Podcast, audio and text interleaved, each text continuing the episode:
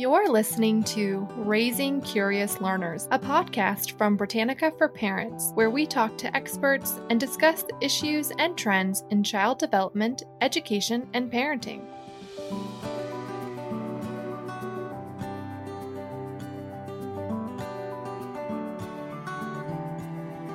Welcome back to Raising Curious Learners. I'm Elizabeth Romansky, and my co host, as always, is Ann Gadzikowski. We love getting feedback from our podcast listeners and from readers of our own Britannica for Parents website. One of the suggestions that we received was a request to do a podcast on the topic of children's sensory issues. That's such a great suggestion. I remember when I was a preschool teacher, some of the children had sensitivities to certain types of stimulation, loud noises or bright lights or maybe even the texture of the rug made them uncomfortable. And I would often wonder what was going on and if there was something that I could do to help them. Yeah, we've also been hearing that kind of concern from parents as well. So we're very excited to welcome an occupational therapist to our podcast today. Erin Anderson is an OT who works with children in the Chicago area. So welcome, Erin. Thanks, Elizabeth and Ann. It's great to be here. I'm excited to share some of the things about occupational therapy and some of the things that could help kiddos if parents are thinking their child might have some sensory processing difficulties. Yeah. So, Erin, can we start by just kind of introducing yourself to our podcast listeners and telling them a little bit about what you do as well in your work? Sure. I would love to. So, as Elizabeth and Ann said, I'm an occupational therapist and I've worked in the Chicagoland area for about 20 years, um, specifically working with children. So, I've worked in in the school setting, in early intervention, and in 2004 opened up my own practice, which has been great. So I've been seeing kids both in their home and then eventually I also have a clinic site. So we're hearing about sensory issues from parents. So what what does that term mean? I I see it popping up all over the place. What do we mean when we say sensory issues? So we look at sensory processing, we kind of look at the five main senses that we all are pretty familiar with, which include taste, smell, auditory, touch, and vision. In addition to those, there are a couple other senses, which is our vestibular processing and fancy word proprioception. so any sensory issues can take place within any of those seven senses. We might see kiddos interpret them differently. So they might have what we would deem as big reactions to things within their environment within those areas. So, for example, one of my preschool children who just didn't want to sit on the rug because they just really didn't like the texture of the rug. Would you call that a, a, sensory processing issue? I would definitely say it would be something that is kind of noxious to them or, you know, painful in a way. So they may have difficulty tolerating that sensation of the rug. And then I would say, as both sort of a parent um, and an occupational therapist. The reason to address that would be if it's getting in the way of kind of their learning. So if that kiddo had a hard time sitting there because they felt very uncomfortable, which is very real to them, then they're not going to be able to take in information and listen to the story you're trying to read or the lesson you're trying to teach. So this this child I'm thinking of, they were fine sitting in a chair on the rug, but they just didn't want to sit on the rug. So we found a an easy workaround. And I don't think this child had any other issues that I'm aware of. I think they just really didn't like that rug. Yeah, and I I also know from experience of of kids who don't like certain clothes. Like the the fabric of their clothes can be a really big concern and so parents have to make sure that, you know, they have a specific type that will kind of make them feel a little bit more comfortable. That's a lot of um, what we've been talking about so far is kind of that tactile like touch sensation. So what are some examples of other sensory issues that you mentioned earlier? So for example, one thing we see a lot, especially with younger children is sound. So kids can have big reactions to like the vacuum cleaner and they might, you know, run the other way or cover their ears. They may also have trouble with like automatic toilets flushing. I mean, my son even had that, and I didn't realize we were trying to do potty training going on vacation, which has its pros and cons. I would not really suggest that. But in the airport, you know, the automatic toilets, it was a nightmare. So there are things that you may not even realize that your child might be sensitive to that are loud and noxious. And again, I think something that we look at as occupational therapists and parents do it, teachers do it, anyone, nannies, anyone who's interacting with these children is you're sort of trying to be a detective. You know, so Ann said for that child, the tactile piece was really the rug. And that was the big thing that bothered that child. And they could do a quick fix by putting him in a chair. That's not someone I would say would be referred to occupational therapy. So part of it is trying to find out how large the problem is, looking at the child's reaction to whatever that sensation is. So, auditory is a pretty common one that we see with children. Taste, kids can definitely have large reactions to certain tastes and textures. And that can be pretty common at certain ages between one and three. And then they tend to grow out of it. And smell, some kiddos have large reactions to smell, like citrus tends to be a big one. So, we look at as a therapist, educator, parent, is that getting in the way of their daily functioning? So I've had children who stopped like going into the snack area or stopped going into the lunchroom because it was so strong for them. That was when we addressed it. So tell us more about your role. So what happens when a family comes to you and how, how do you get to know them and, and how do you decide how to help that child? We often take calls from parents and we do a lot of education around preschools and within the school to help both parents and educators decide should the child come to me. And if they do, we do a lot of work with the family at first, like kind of in an intake process. So tell us about your child. What do those sensory difficulties look like? So we really look at their independent functioning. So as an occupational therapist, my job is to help that child in their occupation. So I know it can be overwhelming to parents if someone were to suggest take your child to an occupational therapist. So how we explain it is first we look at what the child's occupation is, which is peer interactions, interacting with their environment successfully so that they can grow, learn and play. It's great because we really get an opportunity to get to know the child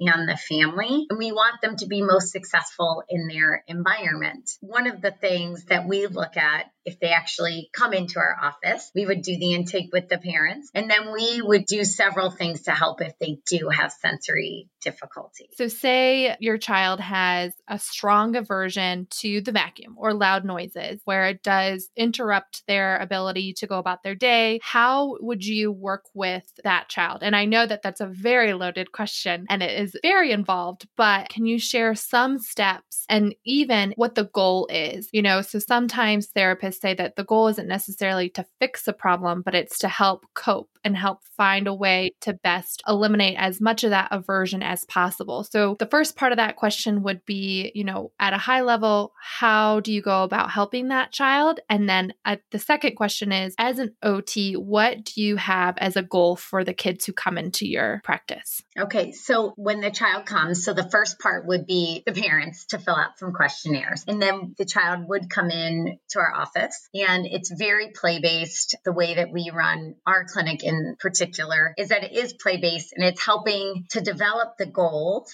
We really want the parents' input. So, you know, I will work with the child. I would look at their development overall. So it's not just, you know, kind of focusing in on the problem, but that is a big piece of as to why they come in. Often, if children would qualify for occupational therapy, we take what the parents have into consideration. They might come in because they can no longer vacuum during the day because the kiddo is just undone by the noise. Or now it's transferred to now they can't go to family parties pre COVID or, you know, birthday parties because the noise is just too much. So it's stopping them, that child, from being successful in their occupation as a child and interacting with their environment. We will take into consideration across the board what the kiddo is able to do and what they're having trouble doing. We can treat sensory processing in a variety of ways. So we would break it down into smaller parts. We may put on background information information and see can they filter whatever information it is while we play games and work with them. At the same time, we do a lot of body work. So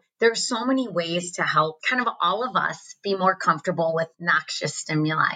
You know, if you get motion sick, then we're going to provide motion, like kids who have difficulty with that, mm-hmm. but in a safe, comfortable, calm way. And we know as therapists, pressure on the body is very calming. So we would add pressure to them while adding movement. For the auditory child, as I said, we might change the volume while we're working with them while also doing that body work to help show them that they're safe. Because kids often, the loud noise for them, it puts their bodies in fight or flight. We're trying to help calm their body and help them feel safe. We also use like verbal mediation, telling them, like, it's safe, it's just a vacuum. I know it's loud, but here are some things we can do. So I think, Elizabeth, to your point, as therapists, especially with little ones, we work on both adaptation. Do we have to do the vacuum right away at 9 a.m. Maybe their bodies are better prepared for it later in the day. And we also work on remediation, which is a big piece. So it's really helping to integrate their nervous system because the brain is plastic, which is fantastic. And our nervous system is very malleable. And there's so many ways we can help it interpret information correctly by giving it support in other ways. You know, you mentioned pressure, and that reminds me of all the ads I'm seeing lately for weighted blankets.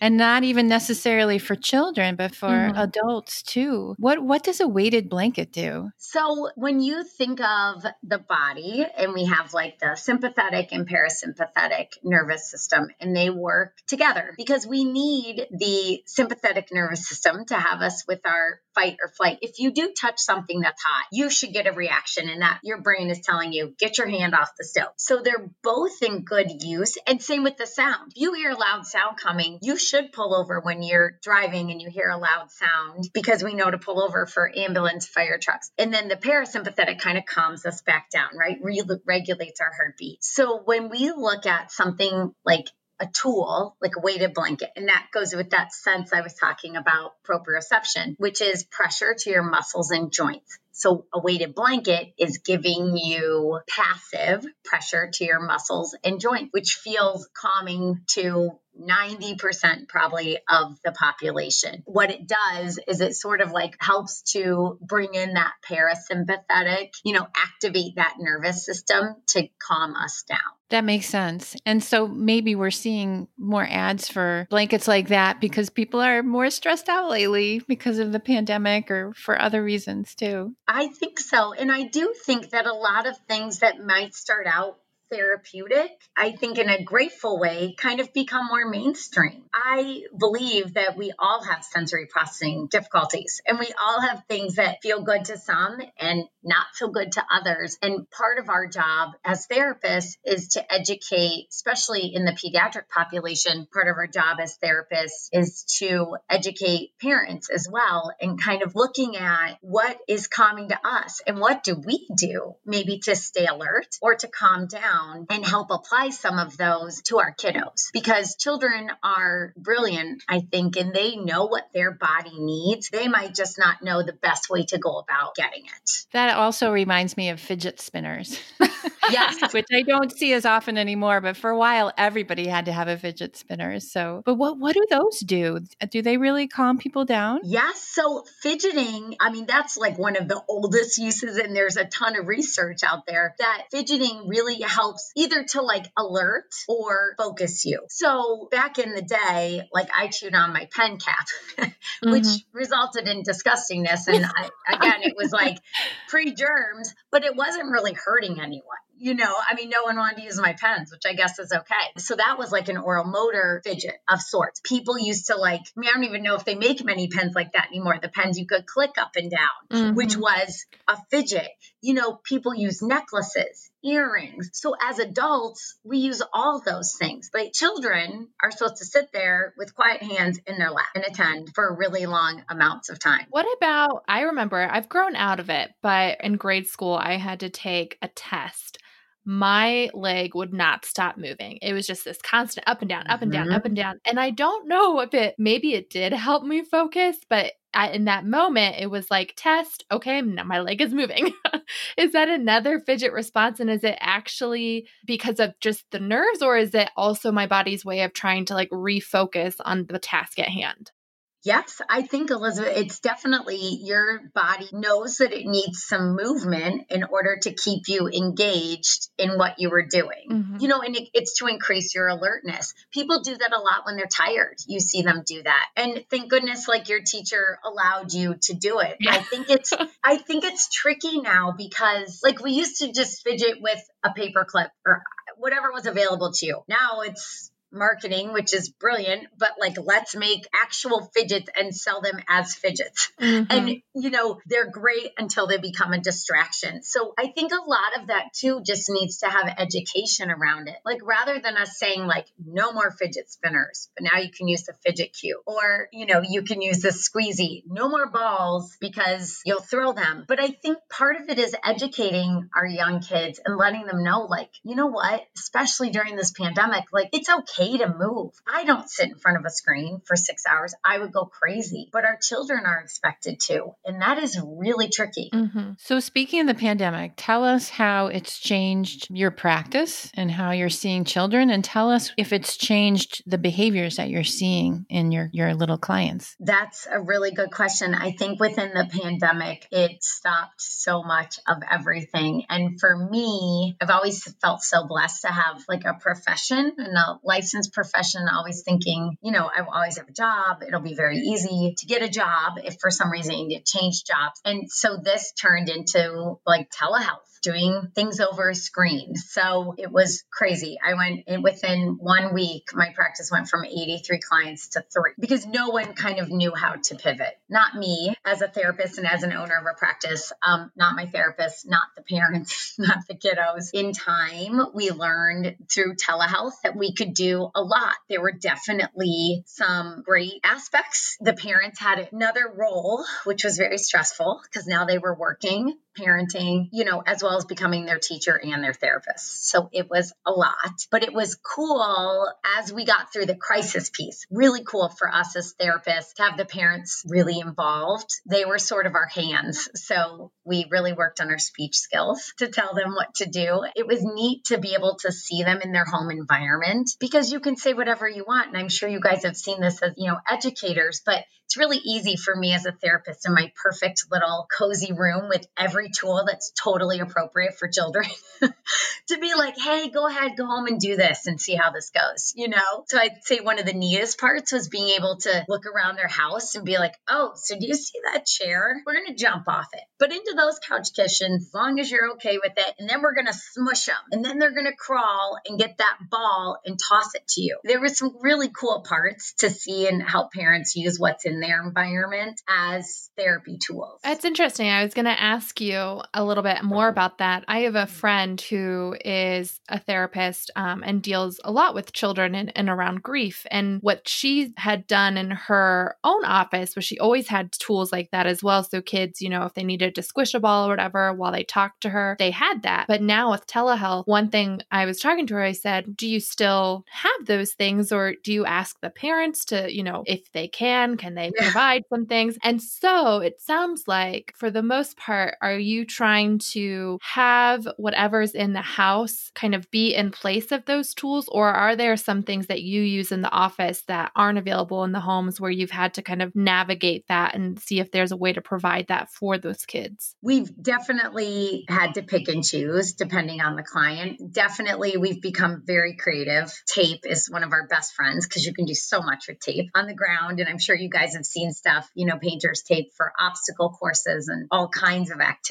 And we use like paper clips, rubber bands to do different hand strengthening things. We use a lot of scrap paper because you can tear it, throw it up, crunch it into balls. It's a great fine motor hand strength, as well as a sensory tool. You know, blankets to roll kids up in burritos. One of the things that we've really tried is not to have another thing placed on parents. You know, it's been interesting depending on the child's age, like the grade school kiddos, it's easier in a lot of ways in that they can manage a lot of that themselves. They're more tech savvy than me. So as long as they can have like their little bag of tools, you know, it takes one time to get their scissors, markers, tape, pens, paper, so that parents don't have to have another thing to get them on for therapy. So that was my goal, both as a therapist, but honestly as a business owner too, because I know that they are taxed. And what are they going to cut out is an extra, right? And we became an extra thing for them to do, even though it's so pivotal. Because you're mandated by law to get on to school, of course. And that was even hard for some families. So we really tried to be there for them therapeutically in whatever that looked like. So whether it was, we will send you everything, do it on your own, to where some parents could get on every week, to some kiddos didn't have therapy for nine months. And that is a very long time. You know, the screen time's not great for any kiddos, but you have a mm-hmm. kid with autism that it's very hard to get them to comply with things. And you're just trying to make it through your day to get on and even know that child loves seeing me. They did not love seeing me on a screen. And it was very confusing. Yes, I can imagine that, you know, the prevalence of screens and remote learning in the lives of families now. If a child has that kind of visual or auditory or, you know, has some of those sensitivities, that could make it worse, couldn't it? Yes. I mean,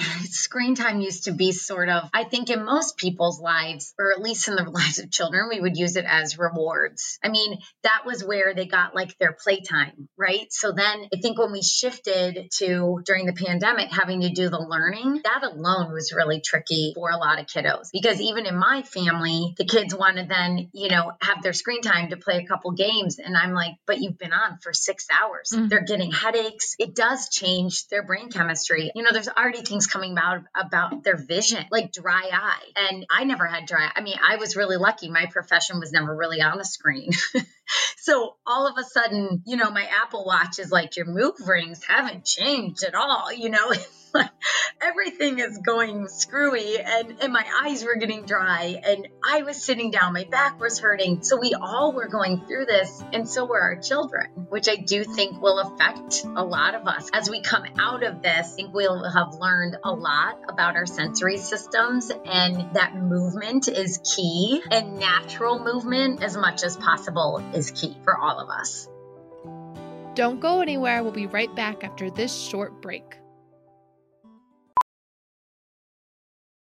Professional welder Shayna Ford used VR training developed by ForgeFX to hone her skills as a welder. The more time that you spend practicing it, that's what separates a good welder from a great welder. VR training can help students like Shayna repeatedly practice specific skills. Virtual reality definitely helps because the more muscle memory that you have, the smoother your weld is. Explore more stories like Shayna's at meta.com slash metaverse impact.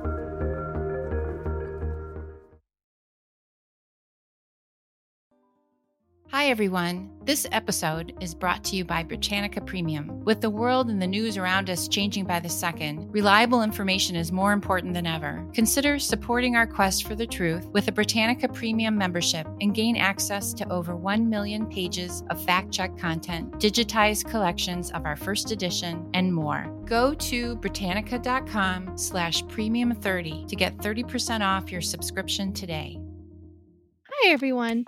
Did you know that Britannica designed a safe and trusted site that allows kids to be kids? On Britannica Kids, you'll find exciting educational content for all age groups. Go to kids.britannica.com slash kids30 to get 30% off your subscription today.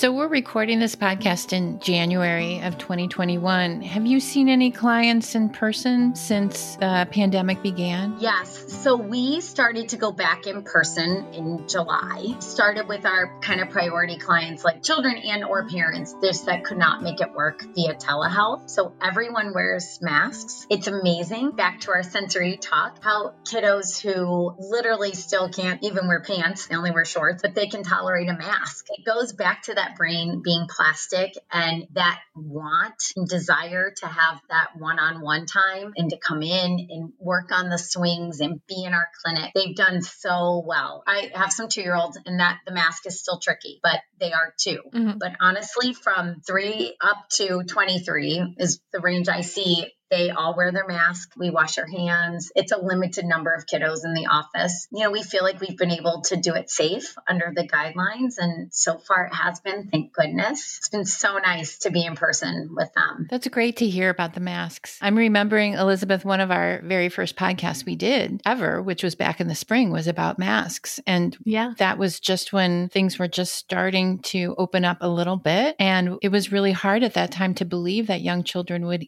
would even wear masks at all. But I'm, I'm hearing that from preschool teachers all over the place that it just has not been as hard as they thought it would be. Yeah, no, that's great. And I also think it's really amazing that you've been able to make it work as best you can by allowing it to still be in person because what you do, it requires so much of that, you know, in person experience to make things truly, I feel, you know, comfortable for both parties and just easy to work with. And since we spoke a little bit earlier about how you said uh, when you first kind of had to lock down down, you started to lose some clients or not lose them, but they weren't able to necessarily right away make it work by doing it telehealth. As this has gone on for as long as it has, have you seen actually an influx of new clients? And if you have, has there been sort of this overarching thing that maybe you're seeing the pandemic is bringing about with kids? I'm, I'm trying to think of an example of, you know, oh, actually, lately we've seen more kids come in with, you know, sensory issues dealing with like screens because they're always in front front of screens and and that's kind of mm-hmm. evolved into that. Like has there been any of that? There have been some clients who interestingly enough i think in being with their children and being on a screen and being at home learning there are some kiddos who might have been like on my radar that people you know the parents have reached out and they weren't sure in the school. We talked with the school a few times. And it's interesting because those parents i think just in trying themselves to help their children learn and teach them have realized like, oh, maybe this is a problem. So I definitely have had some clients come to us that we may have identified through a screening or something that yes, occupational therapy would be beneficial. And the parents then in having that concentrated time with their children, especially with the learning piece, have decided, yes, you know what, you're right. This isn't maybe typical. And maybe we didn't realize how difficult it was for them to sit and attend or be able to do their work with that level of independence that is expected that age. So that's been one category of people. We've had other people come in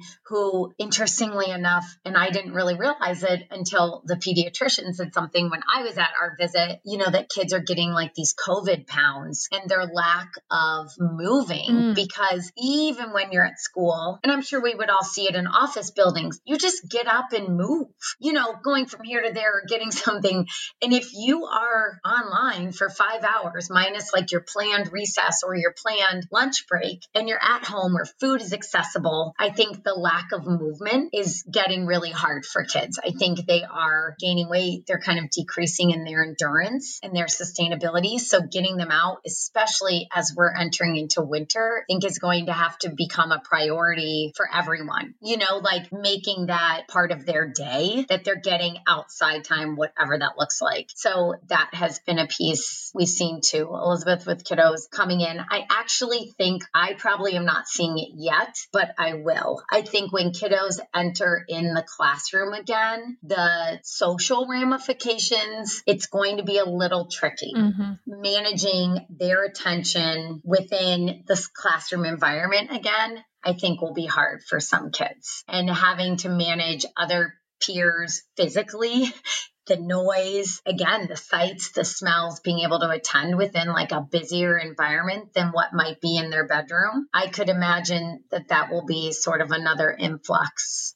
of children. Yeah, we have children who are, you know, three, four, five, or six years old right now and doing remote learning. And some of them have never been in an ordinary classroom before. Mm-hmm. So that's really amazing to think about. And, you know, I'm sure that most of them will be very resilient and they'll pick up pretty quickly what it is to be in a classroom and how you treat each other. But I'm sure there are some children that will need additional supports to figure that out. Yes, I think so. I think, I mean, honestly, I think some kiddos have probably probably really enjoyed being at home and, you know, have that like attachment and it's been great. It will depend on the child. I think there will be there's those certain children that like kind of re-entering the classroom may be more difficult than one would expect for them. We we spoke a little bit about this at the beginning of the podcast, but just as a reiteration, you know, a lot of parents may be listening to this and there's still that kind of feeling of, oh well, my child, you know, hates broccoli and they have an aversion to broccoli. But to that point, maybe it's an issue and maybe it's just the kid's a picky eater and they don't like broccoli. We've we talked about a disruption, but is there a, kind of a clearer picture that you can provide parents so that they understand maybe when it should be a concern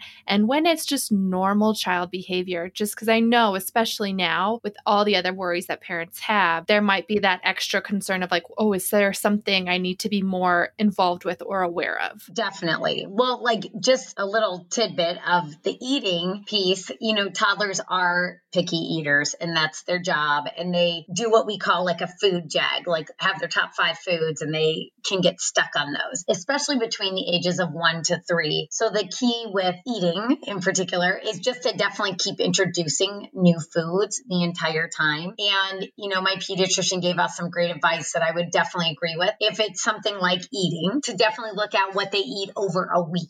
So, you know, maybe they had two or three like bad days where they weren't eating much or they were only eating a couple things, but sort of to look at that piece over a week. Mm-hmm. And also looking at, you know, noise and sound and kids are covering their ears and, and it might just be because they haven't really been out in nine months to a noisy mm-hmm. place.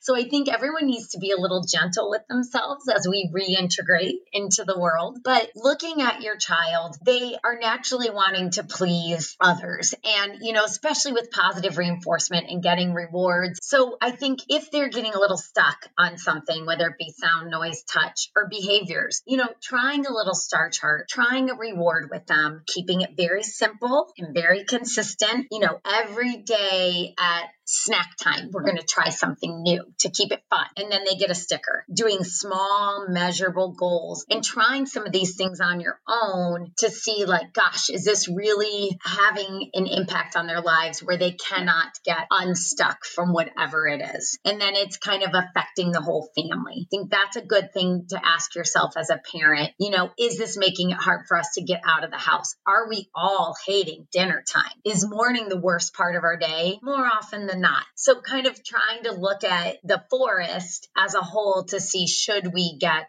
intervention. And I think what you also said was time, you know, you being gentle with kind of the transition back into things, but also giving it a little bit more time. Is it a pattern? And to your point of it a week, a couple bad days are normal as well. But in the grand scheme of things, was it overall an okay week? And is the next week kind of following that same pattern or whatnot? So I think a time, it sounds like, might be another piece of it. Yes, looking at time. And I would say like the frequency, the intensity, and the duration of the behaviors are something we tend to look at as therapists. And it's good to look at as a parent for a milestone, you know, because you will tend to see if there is an overarching difficulty or issue or something that needs to be addressed. You can look at their frequency, intensity, duration, whatever behavior. So as a child, that's the sign that something's going on is that you exhibit a behavior. Actually, anyone, adults too. Yeah, I mean, so much of this advice is really relevant to every family, whether they have a specific concern about their child's behavior, sensory um, reaction questions or not. And this has been so fantastic. And I, I feel like we could talk on and on, but I know we need to wrap up. So I'm wondering for a final question, if you wouldn't mind. I've been thinking about the advice we give parents for bedtime, for happy bedtimes. And I was wondering if maybe you could leave us with a little bit of advice about how to help children calm down and relax in the evening and have a good night's sleep. Oh, definitely. I think one thing about calming down, you know, something that's nice is to, I feel like, especially in this continued day and age where there's just so much going on in the world is to maybe do a high and a low, like talking with kiddos about both those positive emotions and letting them know that you can have negative emotions. And in a place of calmness, it's kind of nice at dinner because it's hard for kiddos maybe to say, you know, tell me about your day. Such an open ended question. It's even hard for me as an adult. and there might be parts you don't want to relive. But so maybe starting with like a high and a low of your day. I think also providing some of that one on one time if possible. We are all so busy, and everyone as parents, I think sometimes feel like you're in the wrong place at the wrong time always, and you should be doing more. So I feel like um, something that I've told a lot of families and I've tried to do is called the 911 of play, where we do nine minutes one on one attention and one toy or book or car or baby doll, and you put your phone down. Kids don't really need a lot, amazingly. Getting just nine minutes. And you know what? You might have to set the timer, and it's okay. Again, as a parent, be gentle with yourself. There will be dishes, laundry, dogs barking, things going on, but giving them that one on one attention is amazing how much it feeds their soul and yours. And it's okay if it feels like a job at first because it's something new, but eventually I think that intrinsic reward really will shine through. Wow, that's fantastic advice. Thank you, Erin. This has been a wonderful conversation. I really enjoyed it, and I hope that it's been really helpful to our listeners. Thank you. I appreciate you guys having me on. It was really, really nice to be able to chat with you as, you know, Ann as an educator and you, Elizabeth, to be able to talk about our children and our they're the future of obviously our, you know, world and any way we can help them stay calm and regulated and engaged with us is great.